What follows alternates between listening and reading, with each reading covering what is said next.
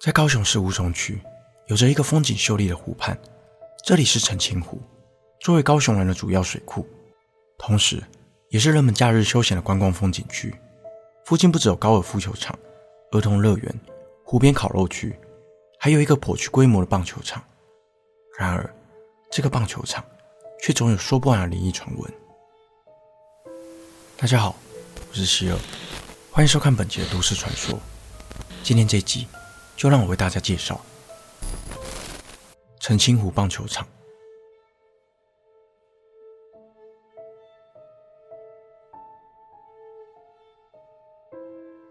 澄清湖的历史悠久，早在清领时期，凤山县知县王英珍所编撰的《重修凤山县志》中就有相关的记载。根据书中描述，原有一大一小。两两相连的湖泊，旧称大小皮湖。多年以来，一直为高雄重要农业地区进行灌溉。战后，国民政府来台，开始修建此湖，并正式立碑，取名为大贝湖。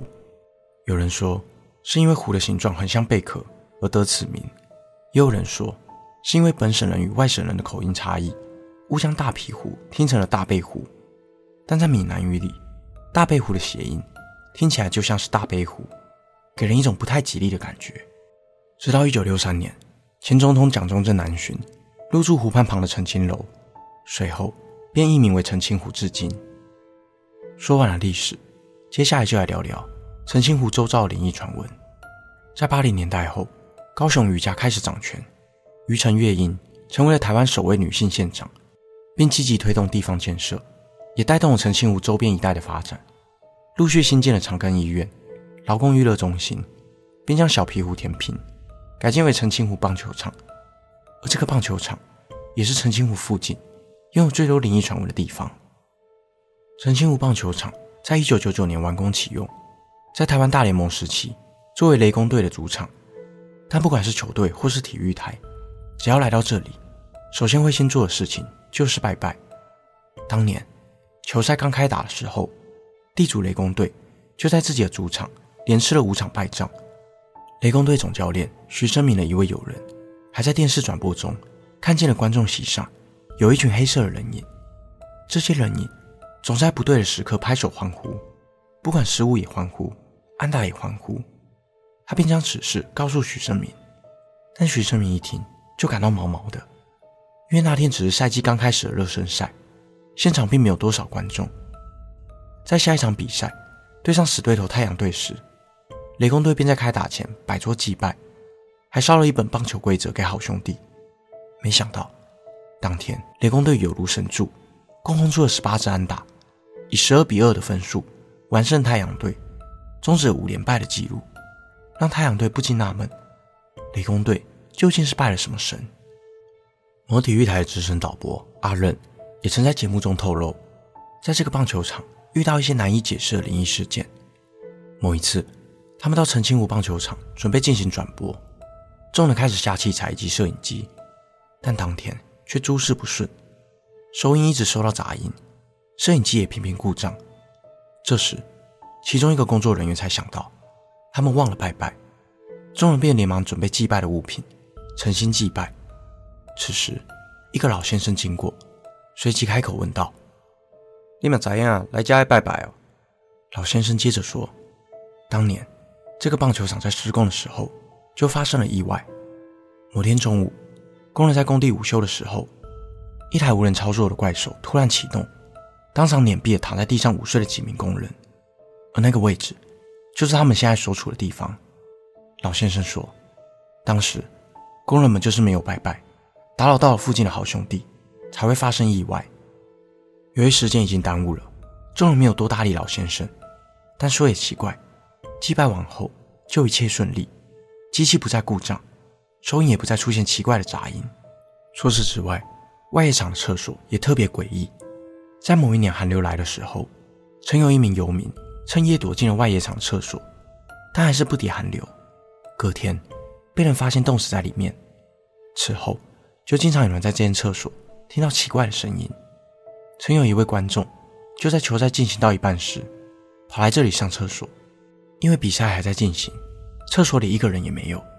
他在蹲式马桶里上大号，突然听见了抓门的声音，但从厕所门底下的缝隙往外看，一个人影也没有，而那抓门声还在诡异的作响。他吓得赶紧穿上裤子往外冲，过程中还不慎滑倒。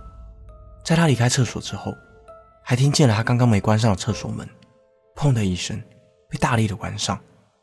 在赛场激烈的棒球场下方，还有一个偌大的地下停车场。据说这里是整个棒球场阴气最重的地方。明明在天气炎热的南部，但这个停车场却一直都很阴冷，且早年因为使用频率不高，灯光昏暗。就像是恐怖片中的场景。曾有一名记者在比赛结束后留下来访问球员，因此待得比较晚。等他要离开时，天色已黑。他走到地下停车场，准备开车离去。空荡荡的停车场里，只有停着零星的几部车，但他的车却突然发不动。他顿时感到有些害怕。明明车才刚保养完，而且白天开来的时候还好好的，怎么现在就发不动了呢？他试了几次，依然如此，便从口袋拿出一支烟，当作是香，向车子拜了三拜。待香烟燃烧完之后，他再次尝试发动车子，而这一次竟然顺利的发动了。也有一些巴士比较轻的球员，每到澄清湖棒球场就会感到头晕。而为何澄清湖棒球场会有诸多传闻？通常要有一个能兴建棒球场的大场地，偏远的墓地往往都是首选。在澄清湖棒球场旁边，就是高雄军人公墓。也有人说，棒球场这块土地以前都是乱葬岗。透过1904年的日治时期地图，以及1962年美军所绘制的地形图，可以发现，在澄清湖棒球场的位置都有坟墓的标志。或许是在此长眠的好兄弟们，也想一睹热血的棒球赛事，才会让澄清湖棒球场的怪事频传。不仅如此，在澄清湖。也经常有游客在湖边发现浮尸。二零一六年十月的一个清晨，早起慢跑的居民发现湖边飘着两具女尸，便立刻报警。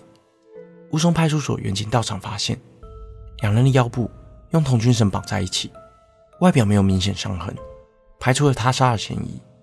在警方进一步调查后得知，两人因为在高雄荣总医院治疗忧郁症而相识，疑似因久病厌世而相约一起走上绝路。就在两个月前，又有游客惊见澄清湖中漂浮着一具浮尸，死者为一名七十多岁的妇人，目前无他杀嫌疑，死因仍有待理清。每年的澄清湖都有不少人在此溺毙，光是去年就有十五人在此丧生，或是意外，或是寻短，但这些事件都让这个看似美丽的澄清湖多了一份诡异的气息。本期的内容就到这里，谢谢你看到最后。如果想看更多都市传说系列的影片，欢迎订阅我 YouTube 频道。如果想要听的，也可以到各大 Podcast 平台上关注我。我是希尔，我们下次见。